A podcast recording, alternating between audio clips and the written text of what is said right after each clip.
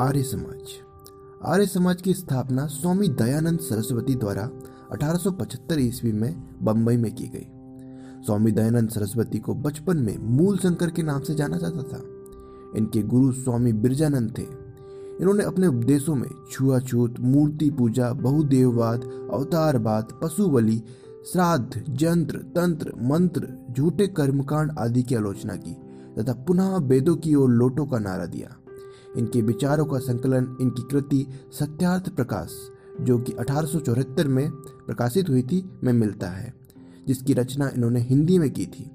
इन्होंने हिंदी को राष्ट्रभाषा के रूप में स्वीकार किया, तथा स्वराज शब्द का प्रथम प्रयोग किया। स्वामी दयानंद सरस्वती द्वारा चलाए गए शुद्धि आंदोलन के अंतर्गत लोगों को हिंदू धर्म में वापस लाने का प्रयास किया गया। इन्हें भारत का मार्टिन लूथर भी कहा।